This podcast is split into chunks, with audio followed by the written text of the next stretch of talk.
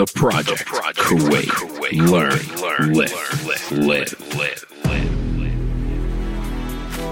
Hey everybody, welcome to this episode of The Project. And in today's episode, I'm sitting down with James Wright. He is a trainer based here at CrossFit Alioth in Dubai. He used to be based out of Kuwait, and me and James get into some pretty lengthy discussions about the gym business, how to run a gym, what clients look for, and what the gym business should look for as it grows and as it matures. And as we've seen the gym industry mature, we've seen training mature and the approach to clients and the approach to training as a coach and as an overall gym manager. And then we actually get to dive into some of the fitness questions, and we talk about Olympic lifting, what goes into Olympic lifting, some of the keys that you need to look for. And James also throws in his 2 cents about the Battle of the East. As everybody knows, that's coming up in a few weeks' time. And he puts his money on some interesting names that will be coming into town. So give this episode a listen. I'm sure you're going to find some benefit, whether it's from a gym management perspective, what to look for in a coach, certain weightlifting modalities and accessory work that you should be doing with your weightlifting, Olympic weightlifting, that is. And it's a good episode to have some takeaways. And don't forget to leave us a rating or review if you want a t-shirt. Yeah, if you leave us a good rating or review and we like it, we'll pick it and you get a t-shirt from us. You can live anywhere in the world and we'll send it right to you. Thanks, guys. Enjoy the episode. All this and more in today's episode. Welcome to this edition of the Project Kuwait, and I am sitting down with James Wright from CrossFit Alioth, who used to work in Kuwait as a trainer for a few years, moved over to Dubai, continues to train here at, I would say, probably the powerhouse in the Middle East, Alioth. Everyone that comes in here looks up at the wall, sees the big lion on it, right? It's a lion, or what is that? Yeah, lion, yeah. Yeah, it looks at that, and they're like freaked out, and oh shit, they're coming to Battle of the East, and you guys are going for the trifecta this year, right? Yeah, well, it's certainly attempted it. Like, it's a slightly different squad format this year. Like, we can still call it an Alioth team, I suppose. It'll be Sam, who I work on a programming perspective. So Sam's currently based at Arena in Abu Dhabi. Yep. And then Bilal, one of the young Lebanese kids that Toronto's a bit of a rising star, who hopefully his elbow is completely clear and he'll win the Open this year for Lebanon national champ. So that'll be our team. So it's not necessarily an Alioth team, but let's say I'll be still flying those colours. Oh, that's awesome. So what's your background, man? I mean, you started out in Kuwait, right? And then you... Yeah. So my CrossFit story starts way back. I'm not necessarily as old school as some of the guys that are knocking around still in the Gulf, like Miko. I started CrossFit in 2012, straight out of our university. So I was a track athlete. I had a few national age group medals to my name. For the long jump, sprint hurdles, decathlon, did that for a while. Basically, finished university, all my training partners, who were obviously from all over, they all left, went home, got jobs. I stayed in Leeds. One of my coaches themselves had actually started CrossFit. After a couple of attempts to get me down where I thought it was a load of rubbish, I was like, this is what they're doing, throwing these weights around too fast. As you know, typical kind of old school strength and conditioning thought mindset. I went down, stumbled upon what was, I guess, life-changing for me now when I look where I am now. And I started coaching more in 2013, 2014, and then I got an opportunity to move to Kuwait in 2015. That's awesome. So why'd you move to Kuwait, man? Like, of all places. So CrossFit Leeds in general, as a gym, is a bit of a history of like developing and then exporting coaches. A friend of mine, Luke Holmes, who was at Circuit Plus, was at Inspire, now is in Barcelona, I think, weightlifting seminar staff. Luke was one of the early door pioneers for moving out to the Gulf. He was one of the opening team for Circuit Plus when it was a very, very small gym in Kuwait. And he went out there in 2014. I say was one of the first Brits to go out to the Gulf, as well as obviously Phil. He went out to Dubai at a similar time. So yeah, like I supported to Luke a little bit. I stumbled upon a couple of other British guys that were coaching at Flair, and basically just an offer came down my way. Someone was interested, knew my background. It was still the days in Kuwait where people were looking for athlete coaches. So I was on the 2014 regional team for Leeds, and where we competed in Copenhagen. So I think that obviously was a selling point back in the day in Kuwait. So I got this offer to come out to be part of the coaching team for Desert Fitness, or CrossFit Slam, which is the gym that recently just closed, unfortunately. That was in the Slam Wall in Salmir. It was as a massive leap of faith, but it worked out for me, I guess. So now when you say they were looking for athlete coaches, right? Are they still looking for athlete coaches in Kuwait, or has the mentality shifted a little bit? Because before the mentality would be, okay, you come in as an athlete coach, you know, you teach your two classes and then you just train all day. Yeah. I would say that it's definitely changed. I think the whole environment in Kuwait has probably changed over the last couple of years. Now, whether that's from money changes because of Kuwait was getting hurt because of the oil prices, and I think people just started to change their mindset. It was what they've done now is smart in Kuwait. Like, they've started to integrate more and more Kuwaiti coaches. They don't have to worry about visa costs. So yeah, like, I don't think they necessarily look for athlete coaches anymore. I think in, let's call it the mainstream CrossFit boxes, without naming names, the mainstream boxes, they're now looking for guys who's prepared to come and work for less money. I mean, what mainstream boxes are left in Kuwait? You only really have Flair and Circuit Plus. So those are the only two that I really know. So that's what I would say. Okay. And BSK. BSK is... Yeah, BSK is completely different. Like, so then they're definitely not looking for athlete coaches. They're taking a good experienced coaches on, like John, who's there, a friend of mine from Blackpool. John's a really good coach, knowledgeable coach, and Andy there, who was before him. Those gyms now, they basically bring in, and let's call it cheaper, guys who are prepared to work for less money than maybe that I would have been prepared to work for, and work longer hours. Like, my experience from when I coached more hours than some of the guys were working back in the day. But even then, I think the guys in Kuwait, they were still working like 3 or 4 hours. That was it, right? You were just coach the hours and they train. If you're at the mega boxing circuit, like you're in Schweik, where the hell are you going to go? I know there's more in Schweik now than there used to be. You know, there's a few more picos, a few more coffee shops, but back in the day, there was literally nothing. Yeah. You go down there and you don't drive because you got a visa. Well, you're going to wait for your car, you're going to pay a taxi, and then the traffic's crap. The culture in Kuwait that people wouldn't necessarily just train for the sake of it, right? But yeah, I think that's changed now. I think definitely the guys are smarter with who they bring in. They bring in guys who are just going to work hard, necessarily the most experienced coaches, but yeah, they do it that way. I don't think there are many... in those gyms left, there's not many, let's call it Western coaches with huge amounts of coaching experience. Like, Ivan's still at Circuit. Ivan's been there for years. He's a great coach. I know Sam's still knocking around the Flair, but beyond that, like, I don't think there's many. I think the culture has changed. The frameworks are built, right? Back in the day, all the management for Circuit Plus is gone. Like Diego, who's a good friend of mine, who now runs DCC. Steph, who was there, gone. Most of the old management structure that came in and built these frameworks for the guys, it's done, right? The hard work's done.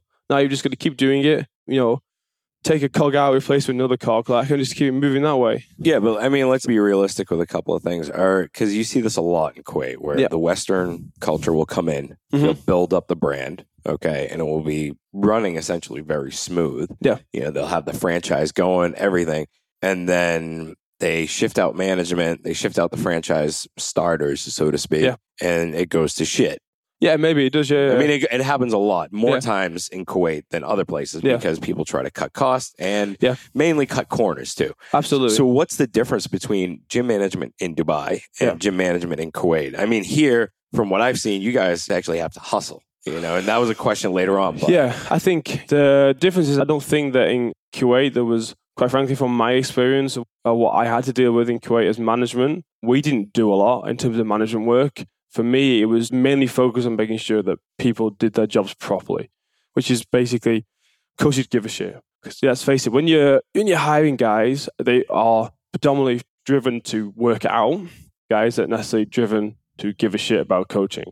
So one thing that Desert, while I was around, was known for is having a coaching team that gave a shit. So that's where we grew as a business. Like, that business never stood a chance of surviving because it was opened under all the wrong circumstances. There was no business plan. The rent in that mall was ridiculous.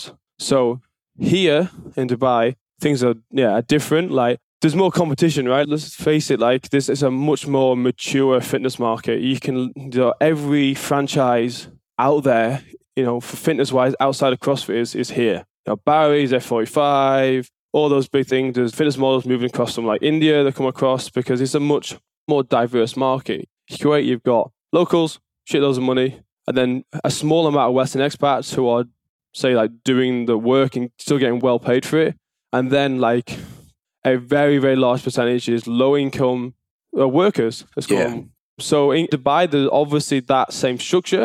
There are a considerable number more of that middle band of, well, let's call it Western expats. Let's just use that word. Like, there's a lot more competition. Like, there's a lot more CrossFit gyms in general. Dubai just gone from a bit of a shift. Like, 2 or 3 gyms closed. There were OG gyms, like Rig closed. Lifespark sold up to CrossFit Yas. So, Utmost, which was probably the first or the second CrossFit gym ever in Dubai, that closed about a year ago as well, or maybe over a year ago. So, like, the market has changed a lot. Like, you just can't open a gym, hire some athlete coaches and expect it to make money anymore. Like, that was the model in Dubai years ago, and that has slowly dissolved.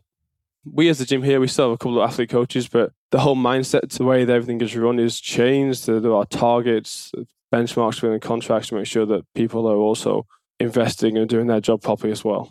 So, like, yeah, things are drastically different in terms of, like, the management side of things. That's amazing. I mean, it's good to see that you guys are actually changing the curve, so to speak, and adapting to the new times. Because even in the States, CrossFit is flat. CrossFit's yeah, of course. Flat. Yeah, yeah. Well, and gyms are closing right in the US. It's everywhere. It's everywhere. Yeah. CrossFit's just flat across the board. And I think because people are now seeing that, oh, if I want to do CrossFit, I have to become an athlete. Versus before, it was for, you know, movement-wise. It was to encourage movement and get people moving. Glassman's trying to shift it back. Yeah, whether he'll be able to do it or not. I think CrossFit will evolve and it'll find its place. Like, there are a lot of very successful gyms around the world, and that's because they do what they do best. They're not attempting to do what HQ tells them to do. They have, like, good business models, and they understand their own business model. They understand what their members want and need, and they supply that. And I think that's what, I think guessing the US, for instance, I think that's why a lot of gyms are closed, because people just open gyms left, right, and center. I want fancy opening a gym, I do my cut to level 1, open a gym, never run a gym. I think that was bound to happen at some point. And I think guess Dubai in a sense has seen the same thing, but nowhere near as drastic because there's more money here. What are some of the management approaches that you've taken in order to make sure that you're still evolving throughout, you know, this kind of fitness financial crisis, so to speak? So all the gym was, what we're trying to do is basically make sure that we are comfortable with the identity of the business. From the day one it opened, has been renowned as a high performance gym. Now, I mean, dude, not to cut you off, but when I was in the States, people didn't know anywhere in the Gulf, but they knew Alioth. They definitely knew what Alioth was. So we've obviously the luxury, like, as Alioth, like, over the last 2 years, you've had Lohan and Rasmus, who were representing Alioth, who went to the games. You've had Miko over the years, Phil and Mia, and then obviously again, Lohan and Rasmus, who were ex-Alioth, who were on the Invictus team. Mahmoud, who won national champ here, trains here. So we've had a lot of exposure globally. And then because of the DCC and because of the gym owners' relationships with people, we have a lot of those guys come and base themselves out of Alioth when DCC is here. So we've always had a lot of foot traffic and a lot of global visibility, but that doesn't necessarily mean that we're going to be a successful business, because a lot of that doesn't necessarily attract members. Yep. Because, you know, most people, they don't give a crap about that. Yeah, that's true. But your product quality is pretty good. Yeah, so for us, it's just about making sure the quality is as high as we possibly can. But at the same time, basically, what we've tried to do, what I've been around, is to soften the brand image as much as possible. So that's basically, there is a high performance element to the gym, but at the same time, you know, this is welcome to everyone. Like, the last thing we want is people to be put off by the gym. Like, I gather, like, it's intimidating. You walk in, it's this massive wide gym, huge rig in the middle. You've never done CrossFit, or you've done a little bit of CrossFit at another gym. But maybe when you move to Dubai, because it's a very transient city, some people are going to be put off by it. So it's a job for us, whether it's the structures we put in place and the branding, just to soften things up, to make it as welcoming as possible, which is what we tried to do for the last 2 years with me. And then obviously Rebecca, who used to work in Kuwait as well at Circuit, who's been on the marketing side of the business. That's basically what we tried to do. We've tried really, really hard to just soften the brand.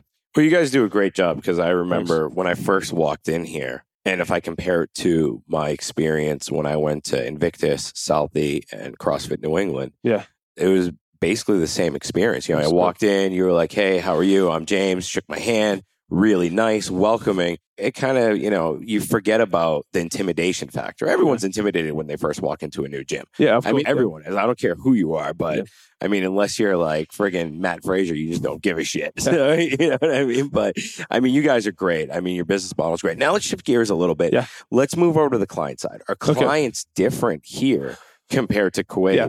And let's talk about in terms of spending power and work ethic. Okay, so if you start at, you take a step back and we look at what Kuwait's like, okay? So if you look at, let's say we talked before, the big brands. So you look at Flair and Circuit Plus. So they're your traditional CrossFit models. That's a group training model, right? So if things haven't changed since I was around, like those models do not encourage a lot of personal training. Like they don't go looking for it. Like the coach is looking maybe one or two of their clients, they want to do a little bit of extra work. The reality is that those guys are looking to get as many people in the class as possible, fill the class, hit the quotas, keep the membership high. And they don't need the PT for that. There are other places like the Borough, Inspire, which are, the CrossFit gyms, but it's a very, very different concept, right? So there's more coaches than clients. Yeah, there's more coaches than clients. But like, that's always been something in Kuwait. I lose track. I don't know how much membership Borough and Inspire are nowadays, but Borough's reasonable. Okay. I do like a month membership there. Yeah. And, you know, it's like 100 KD plus you get 4 PTs out of it. So that's kind of like, you know, that's fair. Okay. It's a decent price, especially with the PTs compared to other gyms that charge like 30 for a PT. And, of course. You know, the trainers are just shit.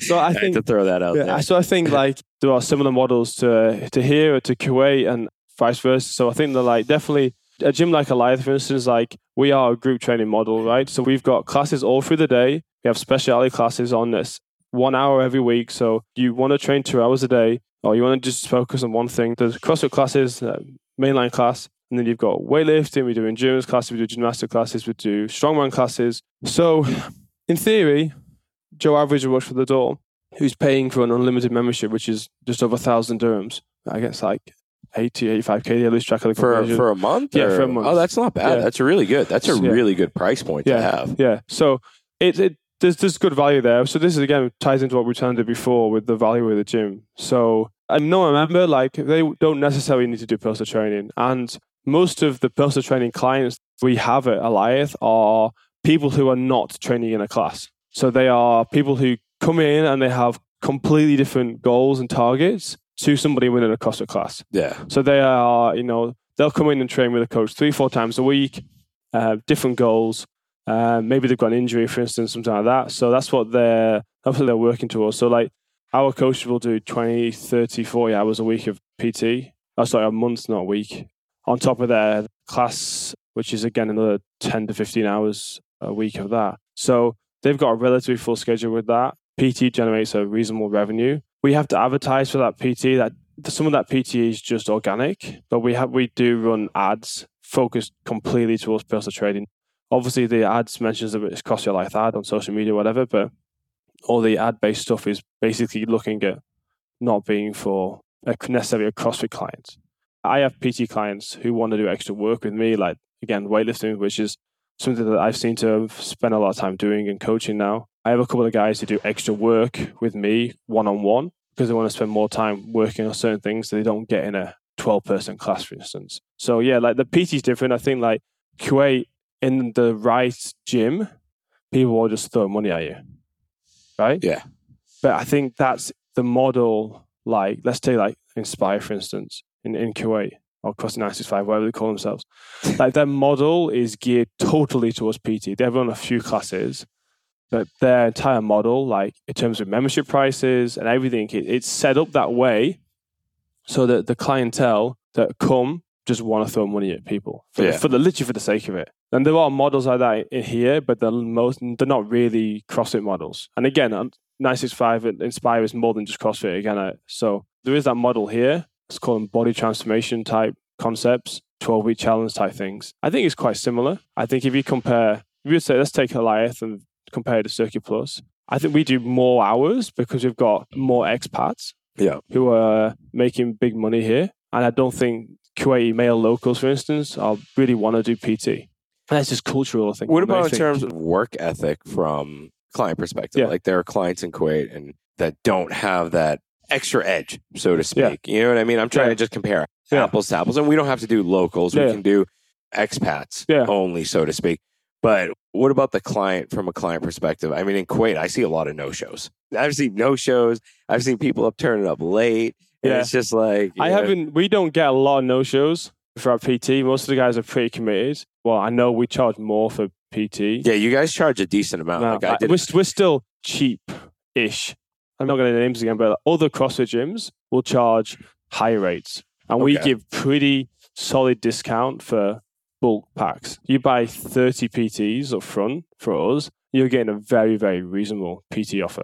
Okay. Which is good for the client and not necessarily good for the coach because they get paid less per session, but someone's committing to the personal trainer, so it's, you know, it's good to reward them that way. Yeah. So I think we definitely don't get the same no-shows. I think people just want to, and they're more committed to their health journey here. They're not just signing up for PT for the sake of it because they're under pressure for somebody else. I think most of these guys do it because they want to do it. Yeah, no, it's understandable. I mean, it's pretty cool. I think all clients are kind of the same, whether it's here, Kuwait, America, or wherever. You're going to have all the same shit. But all I would say is I've had conversations with guys before. I've had people speak to me who are still based in Kuwait now, and they're looking at the UAE and like, they're not quite sure about it. They make good money in Kuwait, or should have really made the move.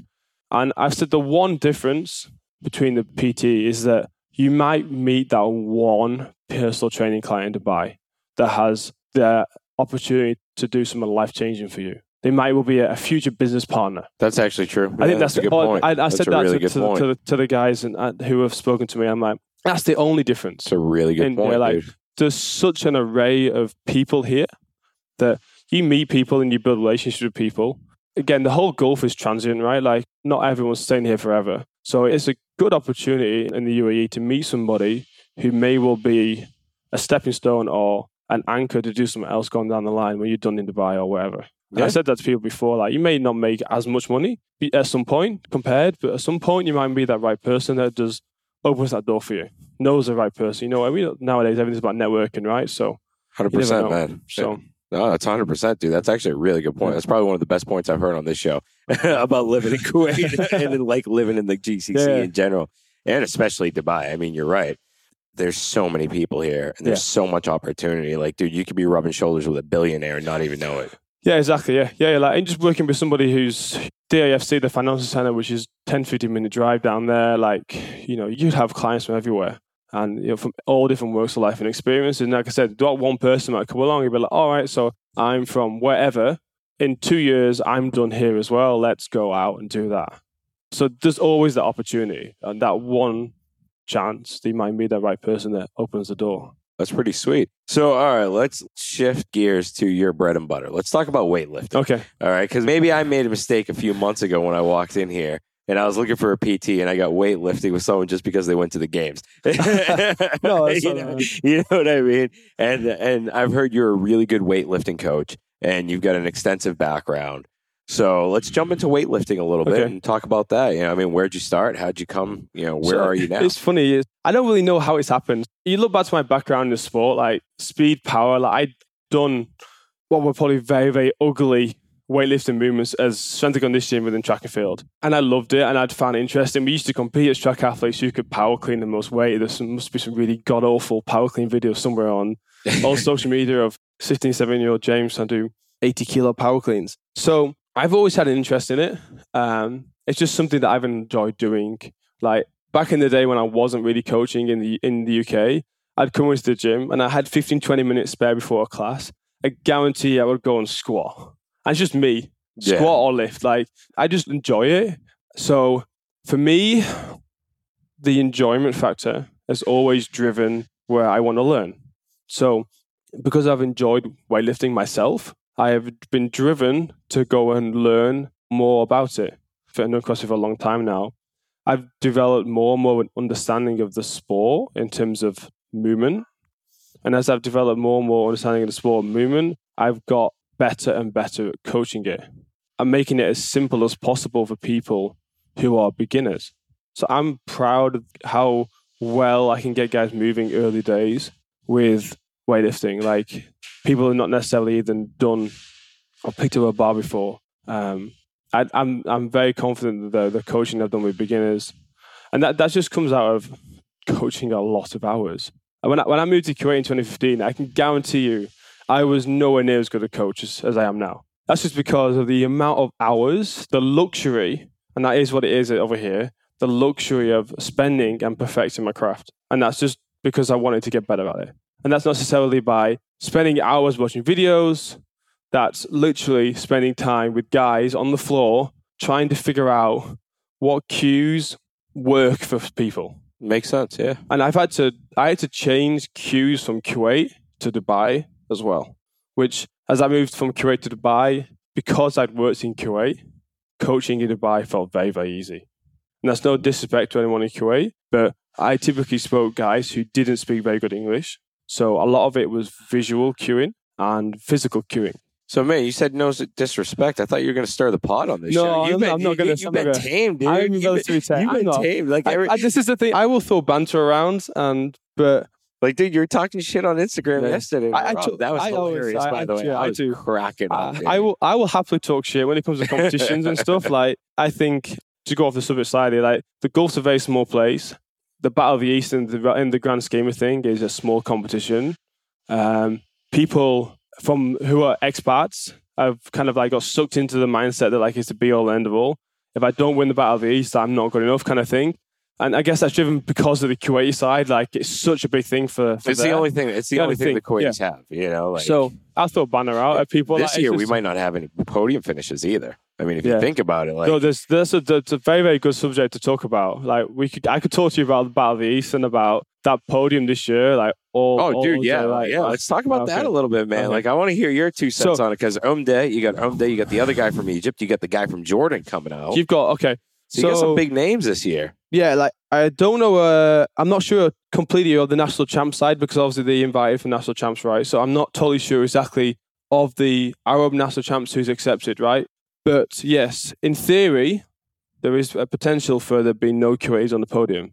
You've got Omda, you've got Amin Atala, you've got Hamza, who won the Fittest in Palestine.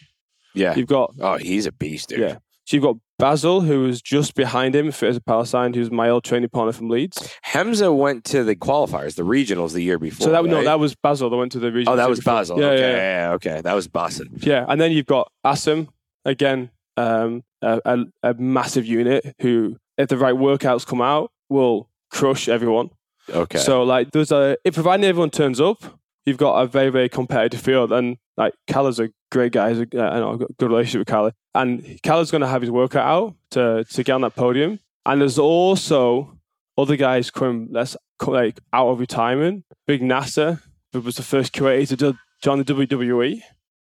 Newly married Nasser is now back in Kuwait training. So is he like out of the WWE? I mean, I think he might have quit. I'm not totally sure. Like he was going to come and see me in Dubai a few weeks ago. Like I've known Nasser since I was in Kuwait. He's a really good guy, absolute unit. Yeah, like all those guys have potential to really mix things up. So do you think Big Nasser will come out? Do you think he can beat Jarallah potentially? I mean, he was in retirement. In the battle? Yeah, the battle. You know what it's going to come down to every year? It'll come down to whether they program the running and if they program the running, what the format of running is. And I know Khaled can run. So if running comes up to the same distance as last year, just had the SWAT thing a few months ago and that had a shit ton of running in it. So yeah, Khaled's a great runner. I think he's never been outside of the top on a running workout. I'm pretty sure he was like even higher than that over the last couple of years. So like, if you're a big guy, you know it's not as big a field. If Nasser comes 40th in that workout, then he's got a lot of work to do the rest of the weekend to make that up. Yeah. So yeah, like I think it'll come down to programming again. Like Nasser's a big ass dude. Lagos road climbs come up. I remember way back in the day in 2015, he struggled with the road climbs in the 2015 battle. He was still relatively new to the sport at that point, but it'd be interesting this year with the battle for sure. Teams, we know who's walking away with that. Rob's team, they're going to come in first place. Either Rob or Sam's team's coming in first place. They're going to knock you guys out this year. The team's doing great crack. Like that's where the fun is. As long as I'm concerned, like it's just a good laugh. We want to win it, but it's just good fun. And I'm there in two different roles. Sam and I will have so many athletes there competing. Oh wow, really? So really? I haven't done the tally. I had about 6 or 7 guys last year. Was Sam at BSK? No, he was at Yas in 2015. Okay, went back to the UK for a couple of years, and then was brought back out to Arena by the owner from Arena, which is on Alvim Island. The island is Arena that like 5-story building or something, or so it's the ground floor. It's Arena across the Abu Dhabi. That's insane.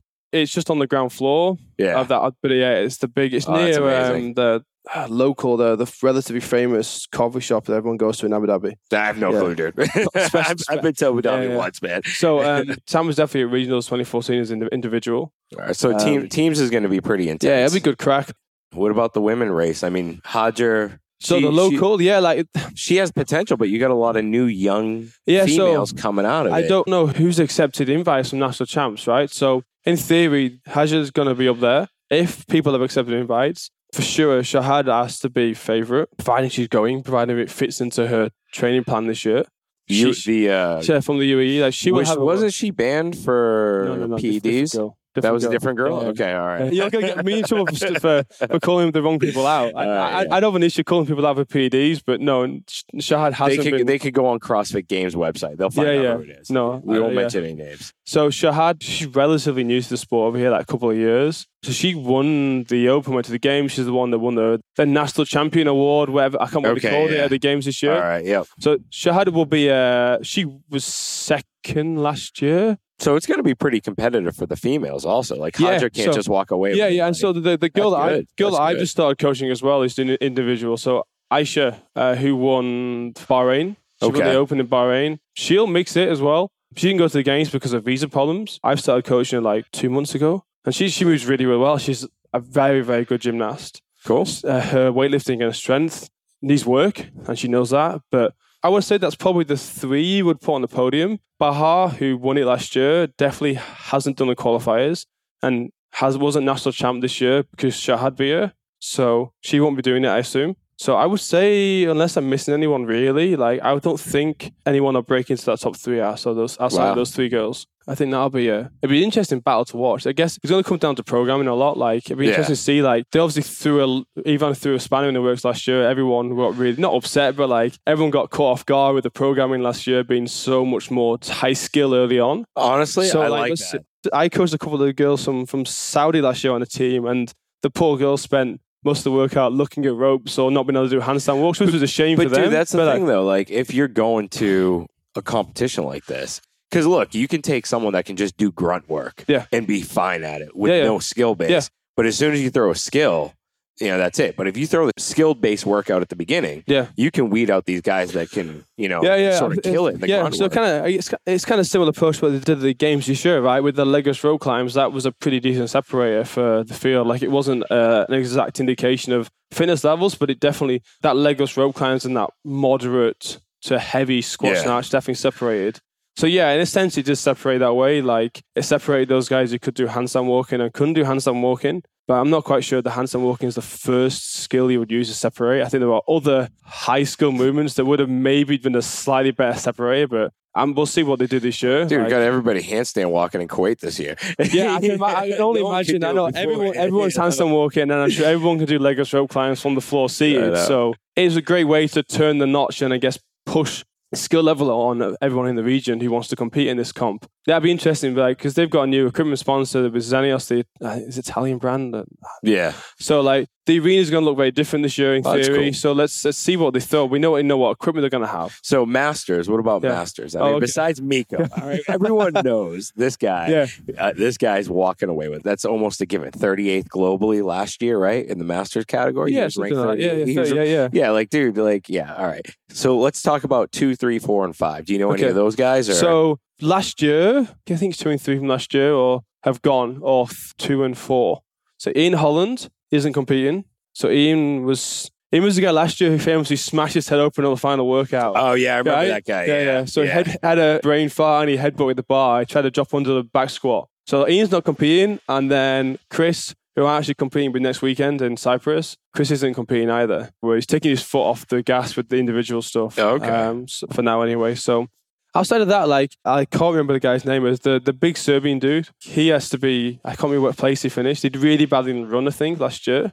He has to be there. And then beyond that, I think it's a pretty open field, right? It's pretty open, yeah. Like, I mean, there's one and two. Yeah. 1 and 2 is Miko and the Serbian dude or Croatian dude. Yeah, maybe it's whoever's number 2, but it's Miko and that guy. Yeah. And then I think from 3 onwards, it's kind of open. Like, I'd like to throw my hat in the ring and back one of my athletes, but Aziz Alhamadi, who just scraped in actually on the qualifiers, he's 40 now. Okay. Like, so, wow. But, respect to that guy. Yeah, man. Yeah. If the strength event stays away from too much high school gymnastics, Aziz will be there. If they throw a lot of gymnastics, he's going to have his work cut out because he hasn't really trained that much. Yeah. And his strength is now soared because of that. And we're trying to wind that back in again. Yeah, like I think it'd be pretty open. Like I think that third place is pretty much up for grabs. I don't really think there's a favorite for it. There's Wasim out of Circuit Plus. Wasim's my old client. Really? Dude, he's got some really good gymnastics skills. Actually, he's the guy where in the open and in every qualifier I do, he's the guy that I'm trying to chase because I know he's better than me, and I'm like, I do Wasim a disservice really there. Like he'll probably kick my ass if he listens to this. No, like Wasim's a good athlete. Like Christ, like Wasim beat me in the last. I chilled out in the open this year, to be fair, and I think that's not a bad excuse. But Wasim beat me in 19.5. 19.5. What was 19.5? The chest to bar, the high volume chest to bar descending ladder. 20, was it 27 or 35, 27? Wasim beat me by about 30 seconds in that. So Wasim's great. Like Wasim moved to Circuit a couple of months ago when all the crap was starting to start with my old gym. So he moved to make sense. He moved and trained with Ivan's guys, with Rakan Almarri. And again, all my old guys from Desert, they all moved down, or a bunch of them moved down there. Like Rakan was in Istanbul this weekend. Had a really decent weekend, so... Yeah, Wasim actually, to be fair, like I really shouldn't discount Wasim. Like he finished fifth. Like, yeah, like Wasim was a good athlete. He crushed the snatch and friggin' pull-ups or whatever. I think it was snatch and pull-ups. The snatch and pull-ups workout where it was like 4, 8, 12. Yeah. I think he killed it. He murdered that. Yeah, his gymnastic pulling chest to bar and even toes to bar was like pretty solid. Like I haven't seen Wasim for a couple of months, and obviously I don't coach him anymore. So, but like I think anything gymnastic wise, I would say he's going to be dangerous, and his strength is average. I've seen it. Like I'm kind of right there with him. Yeah. I've seen his strength and. He's gone up in numbers, though. That's for sure. I pushed Wasim, while I was coaching Wasim, we pushed his numbers up a good 20, 30 pounds. We were going through that more of a strength block, just trying to like, okay, this your shit at strength. I coached him. Wasim was my fundamentals on-ramp client at Desert. Like I coached him from when I did a partner workout with Wasim like 4 or 5 years ago, and he died.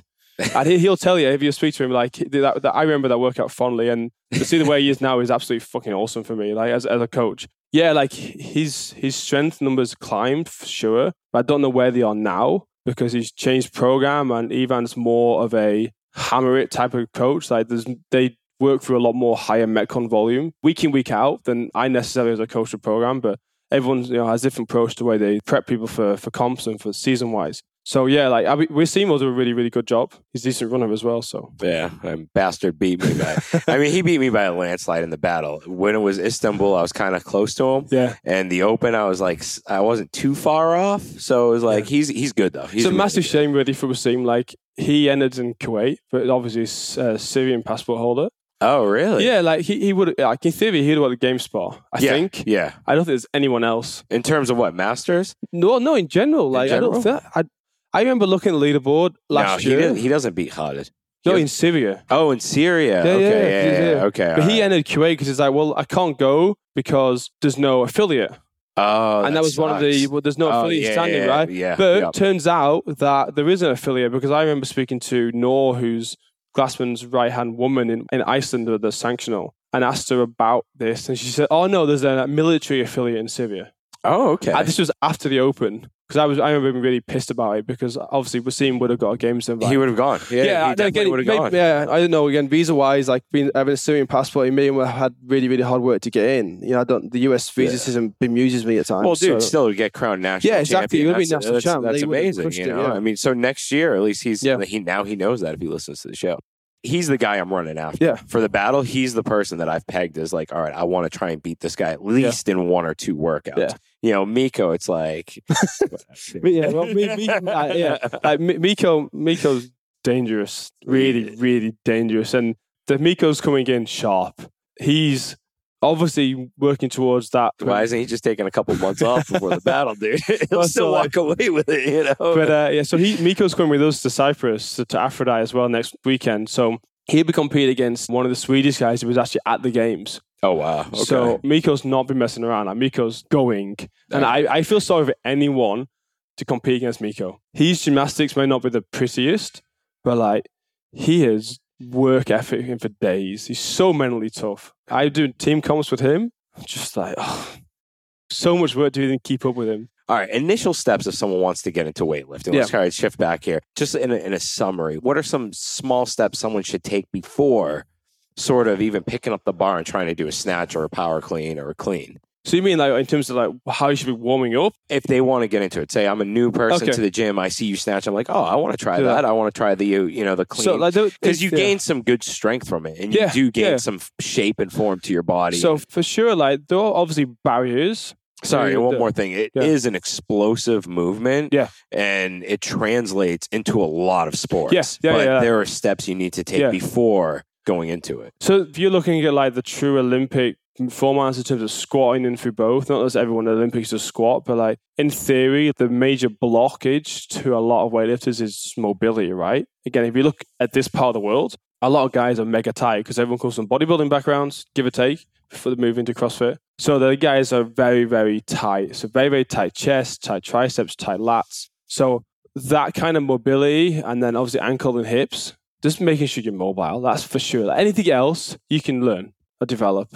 But if you are stiff, you can't get a barbell over your head, or you can't get into a front rack position, one, you're going to get injured before you're in the start. Now, if you can't sit with a barbell in a front rack position on your shoulders and the bar stacked on your wrists instead because your elbows are too low, you're just going to get hurt before you get started. So like having some reasonable mobility, and it's not necessarily going to stop you from doing it, just going to make progress very, very slow because you can spend more time doing mobility and less time actually weightlifting. Are there any strength checks before going into it? Like, no, I wouldn't say so. Obviously, like except for being able to hold like a neutral spine position, if you physically can't stay in a neutral position, that's obviously going to stop you because again, you're going to get hurt. But beyond that, there's nothing to stop you from weightlifting. I think that's one of the cool things about it. There are a lot of things to develop to get from A to Z, which is like, Olympics, for instance. There's a huge gulf in terms of development and how long it will take you to get there. I think that's in any sport, right? But I think that there's relatively low entry point. Anyone can pick up a bar and learn to clean and jerk and snatch. Other sports, like, look at the US sports. Weightlifting is relatively straightforward. Like, the rules are pretty simple as well. So pick shit up. Make sure you don't rebend in the movements, that kind of stuff. And then you just go, like, learn the skill. All right. So what are some of the best accessory movements to complement it, or, like accessory work as CrossFitters call it, or, other exercises that complement your weightlifting? Yeah. Because, there are so many different backgrounds and everyone has a different approach. Yeah. My wife's a power lifter. Yeah. And I tell her all the time, I'm like, some power lifters do conditioning. It's part of their workout, especially the strongman, like Brian Shaw, these guys, they do conditioning work and they still do high reps, high volume. Yeah. Obviously there's a shit ton of heavy weight. The dude was doing one arm presses with 130 pounds 10 times. I'm like, you got to be kidding me. There was a couple of cases that I can't think of the girl's name, but there's a famous girl based out of Hawaii who trains at like a conjugate style CrossFit powerlifting gym. Okay. And she clean and jerk snatch. She does CrossFit, but she's also been breaking powerlifting records left, right, and center. And she's now probably early 20s, and she's legit. I can't think of her name, but she's a very, very good example as well. Okay. But in terms of accessory work, so like outside of traditional snatch, clean and jerk, right? So obviously strength. So you need to build strength. So front squat, back squat, and then beyond that, other accessory movements. You need to have a strong upper back. So you need to spend a lot of time doing rows, upright rows, bent over rows, prone rows, whatever, Chinese row. Just build the upper back strength, crush the upper back strength, and then you need to improve your hinging strength. So obviously when you're lifting, your legs are going to be doing the standing up of it, so that needs to be strong, but you also need to have the strength to open your hips violently upwards, right? So you need to open your hips up. So glutes and hamstring strength is also massively important. So one thing that all my guys do is RDL. And they RDL a lot. RDL, Romanian deadlifts. Romanian deadlifts. So I spent some time with a guy called Sam Dovey, who's level 4 British weightlifting coach. He came out to Dubai when I was in Kuwait, and I came out and did a course with him. I've used this since. And he has the guys RDLing on a plate so they can get more range of movement, but everything's on the tempo. So all my guys, they RDL on the tempo. So like they take 3-second eccentric and 3-second back up again. I fucking hate tempos, dude. So tempos are when you have like a 3-second or a 2-second. Yeah. So pause basically, we're just movement. So you know, there's no pausing. We're just controlling both up and down of the RDL. So my guys will do basically around 60 seconds of tension when they do these RDLs. All right. So it's like a 3-second descent. 3 second down. Yeah, that's what I meant. 10 reps. Sorry. Yeah. So like. Each rep is 6 seconds under tension. It really doesn't need to be heavy, so it's perfectly safe as well. Like, there's no need to load it up heavy, and they RDL a lot. And then beyond that, for a person to learn the positions in weightlifting, they need to be doing halting or pause. People call it different ways. The pulls on the lift, so they learn to feel where they need to be on the pull. But they don't have to worry about actually executing the lift. So my guys do a lot of 2 pulls on 1 pause, snatch and clean pulls. So they get used to holding below the knee, holding above the knee, and then still opening fully in the hips and extending in the right direction. Because that's what happens to a lot of people. They rush the lift and they don't get in the right places. So they're out of position. All my guys, they spend a lot of time doing pause, pulls, and double pause pulls. So they get sick of being in these places, but they then know. So they train their body to be there. Because when you lift, you're not going to be thinking about everything. And if you are, you ain't going to execute properly because you're overthinking things. So you have to drill this and drill these movement patterns into your body outside of a proper lift. They pull for days and they get into the right places and they get confident. And when that's good and the strength is there, they add more weight. They lift more. So what are the keys some people should look for in a coach? You just kind of touched on that a little bit. So what are some of the keys that you should look for if you're going to a barbell club or if you have a coach that you want to hire for weightlifting? Like, what are some of the keys that you can look for? Because obviously there are a lot of guys, especially, I mean, in the fitness industry in general, that will go get a 3-day certificate, come back, and then all of a sudden they're an Olympic weightlifting coach and they have 0 hours or they've only been doing it for a year or two. Yeah, so like, for instance, like... If you look at my formal qualification in terms of weightlifting, purely weightlifting, I've done what is now they call the Bergner Strength Level 1, which what was CrossFit Weightlifting Level 1. And I've got a Strength and Conditioning Level 1, but it's a very, very basic Strength and Conditioning course. So that's the only qualifications I've got. I mean, I just had John Mills on here.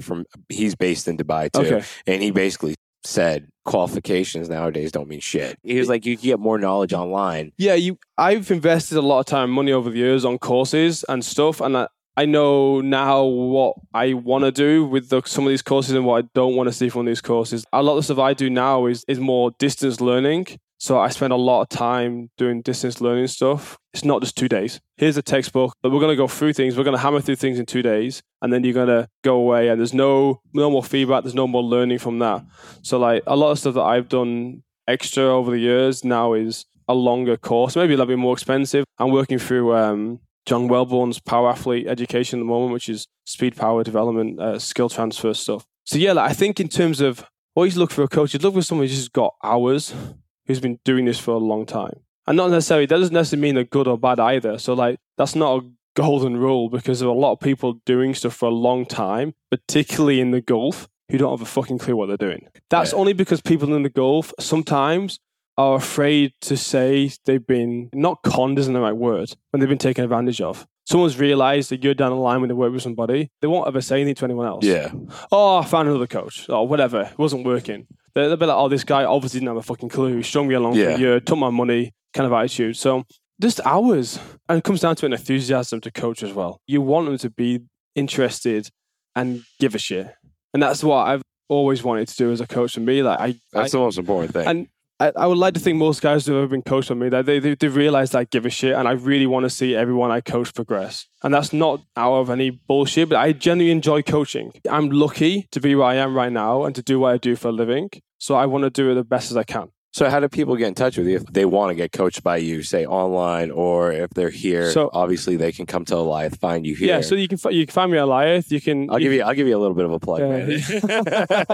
You can hit me up on Instagram. So my Instagram is just James Wright. I'll throw it into the show notes. I'll throw it in the show notes. But yeah, like I remote coach. I've got about 20 clients to a mixture of CrossFit and weightlifting clients. Just reach out to me. Like I'll try and help. Like honestly, like I'm not a guy driven by cash. I know a lot of people say that kind of shit, but I'm not that fussed. I make a good living here. I'm very, very lucky to do what I'm doing here, and I'm well aware of that. But if I can help people along the way, even if it's like, oh, I think you should go and speak to this guy, or I'm not suitable, I don't think I'm the right guy to help you, I'll tell you that. And I'm not afraid to say that. And I do a lot of helping people here, and I don't want any extra cash, but I don't really care. I really don't. No, I'm just lucky to do what I do at times. Like, to work here in the Gulf and to have the living that I do here, I provide a service, right? But beyond that, like, I'll happily help people out. Like, no, that's big of you, because there are a lot of guys or a lot of trainers, so to speak. If they're not well adversed in a specific skill set, they'll say, "Oh no, I can do it anyways." But for someone to be big enough and say, "Hey, you know what? If I can't do it, I'll direct you in the right direction." So I've got no experience at all when it comes to powerlifting. Like, I bench like 235, 245 at best. That's like me training for a couple of months to try and get that. That's not bad, man. I don't even know what my bench. CrossFit, I haven't bench pressed in a year and a half. We do a lot of bench here at this gym. Like, I haven't touched it, dude. Yeah. I think I had one or two people given to me by Sam, who does runs the programming business that I work for, I contract for. And I just enjoy. I can't coach these guys. I wouldn't know where to start. How to coach a powerlifter? Yeah. Would not have a clue. And like, where you're going with your wife this weekend at Desert Barber, like, the guys there, again, ex-Kuwait coach Dan Edwards, Chris Patterson, who are now pretty accomplished powerlifters. Dan and Chris, like, both monsters. Like, Chris is the dude with the beard, right? Yeah, Chris moves to Dubai, shaved his head, grew a massive beard, and put about 20 pounds on, and just pulls more than... Dude, he was bench pressing my deadlift. My one-arm deadlift, he was bench pressing. I was like, son of a bitch. That's insane, man. So those guys are much more experienced to do that. Like, I'm spending more time on, in the moment, trying to learn more on the S&C side and like skill transfer and stuff. Purely because it interests me, because it's speed power development. And also because I'm the young lad I coach. He's a great runner, but can't spin for shit. So I'm a track athlete and I know how to coach it, but I can't put two and two together. The work I've done with him hasn't worked. So I want to go back and learn more. But in general, I mean, at the end of the day, a lot of coaching, because I've been a baseball coach for 15 to 20 years almost. And it's a lot of repetitions, a lot of hours, finding new creative ways to teach people. Yeah. And sometimes you have to keep trying different methods. Yeah, of course. You know, and that's one of the things I think people underestimate with coaching. They think they'll get it right away. But in reality, it's just like with our bodies. You know, you got to try something until it sticks. So to speak, completely. So. Yeah, like people can reach out to me if they want. Like, I'll quite happily help, or if they need direction with things, I'll send them direction. You know, to somebody else. Cool, man. Thanks for coming on the show. Really appreciate it. Hopefully we'll get you back on here actually to talk some shit, man. Yeah, we want to come in and just we do a shit talking hour. Dude, like, I was waiting for that, dude. I'll quite happily sit and give Ali Choc a shit all day. Dude, like, Ali Choc got me pumped up. He got me pumped up. He was like, "Oh man, you're gonna have such a blast with James. He's gonna rip on anyone and everything. He's so sarcastic." And I was like, "Dude, where's it?" I've gotten like serious James today, man, which is awesome because the content's amazing. So I appreciate it, dude. Yeah. So I'm a coach first of all, but I'll take the piss out of people left, right, and center. Yeah, it's completely different context. All right, 3 names of guys that can take the shit that you dish out the most. Ali. All right, he's one. Chris, who just came back. So Chris is like Chris Hull. Okay. Just moved back to Kuwait. He used to work with me at Desert. I'll give you 2 more. So Rakan Almarri. He just went to Istanbul. Yeah, right? So Rakan will take shit. And then his partner in crime, Yusuf Almarri. These guys will take and give shit back. Oh, man, I'm working out at the wrong gym in Kuwait. Ali's everywhere. So Ali's a nomad nowadays. Dude, he showed up at my gym and I was like, dude, I walked over. I was like, wait, do you just like go to every gym in Kuwait? And he was on the show a couple weeks ago. And we were talking about that. And he was like, you know, I love going from gym to gym. And we talked about the community feel in Kuwait. Yeah. How there is none, really. Like nowadays, I think it's not... It's weird, though, because Kuwait's hard. Like, the gyms are so spaced out right in Kuwait in terms of because of the traffic. Not physically, geography, but like because traffic is so bad at times, it's difficult for people to get around, I think. So, I think the community is difficult to grow in Kuwait because... And there's also more underlying politics, which, again, I'll quite happily. I'll really upset people. So I'm trying. I don't want to call people out on a thing like. Yeah, no, that's fine. Like, dude. Yeah, but Kuwait's different. Yeah, it's business first, and I think that's what people are like in Kuwait. There's a lot of politics behind the businesses as well. Yeah, that makes sense. Yeah. It happens everywhere, but a lot of people fall out with each other. They open their own business, separate, and it's all over, right? Yeah, I mean, it happens everywhere in the world, and not to single out Kuwait or anywhere else, but I mean, some of the guys in the community are pretty cool I've come to meet, like Fahad, Jarallah. Yeah. He's a wicked nice guy. Yeah. Ali, you know, a couple of these guys that are staples at the gyms, they're just wicked nice, and they bring a good community feel anywhere they go, from what I've seen. Raed, I don't know if you know him. Older dude, does a lot of Olympic weightlifting now. There's a good chance I would have met these guys, so. But No, so that dude is cool. Like, I go to comps. When I go back to the battle every year, for me, it kind of feels like a pilgrimage. I think that's awesome. Like, I get to see people I don't get to see like all the time. See other creators, say hi, high five and mega box to the briefing, catch up with people all weekend. That's great. And there is a community there, but it takes something like the battle to bring everyone in together. And even then, there were a lot of political undertones going on at an event like the battle. Like, let's face it, like the battle is basically, one, it's obviously a money-making thing for Circuit, but it's also like they want their guys up there,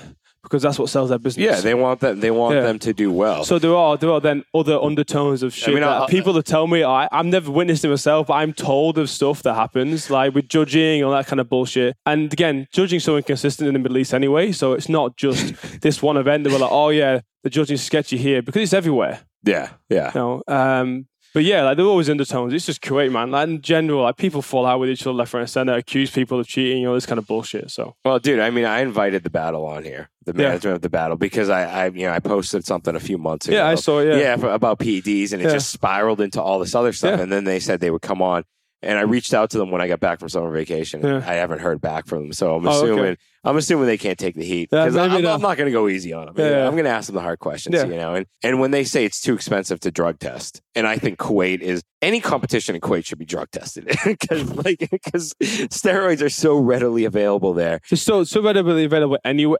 across the Gulf, but I'm for sure with Kuwait, like particularly with the bodybuilding scene that's in Kuwait. Like, let's face it, it's the mecca of bodybuilding. Oh yeah, you can literally get it anywhere and everywhere. I had an older woman ask me the other day. She goes, "Oh yeah, there's this new thing in our gym, the women are taking an injection," and I'm like, those are steroids. Like steroids or some other form of performance.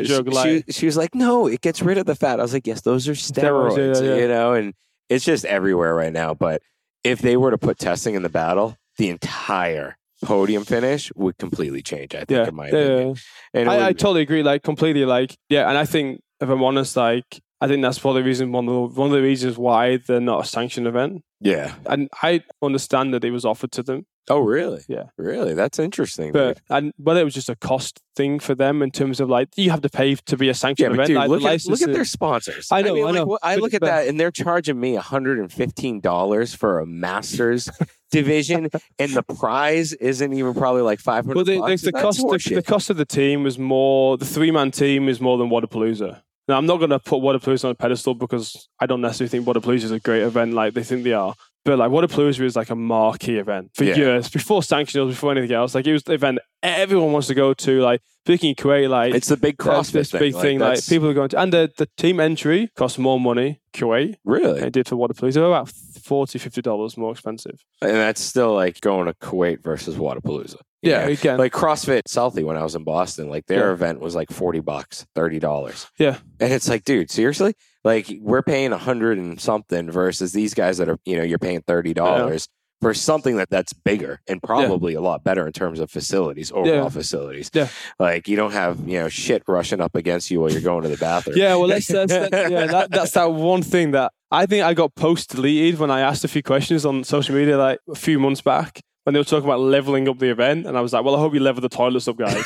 I think they responded to me and said, toilets were good. And I think the post was then deleted. I've heard there'll be a toilet block.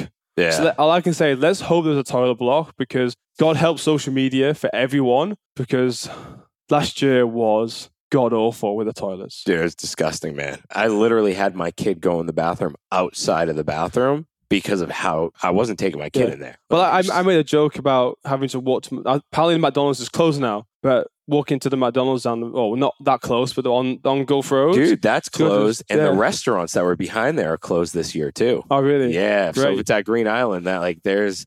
I don't know what they're doing. Like, that's what I heard. Well, it didn't surprise me. Like, it's middle of nowhere, right? Let's face it. Yeah. So, yeah. But anyways, dude, thanks for coming on the show. No problem. Thanks for having me. We can do this again, man. Thanks. Yeah, absolutely. Thanks for listening to this episode. If you enjoyed it, please head over to iTunes to subscribe, rate, and leave a review. You can also find us on Instagram at The Project Kuwait. Thank you, and join us next time.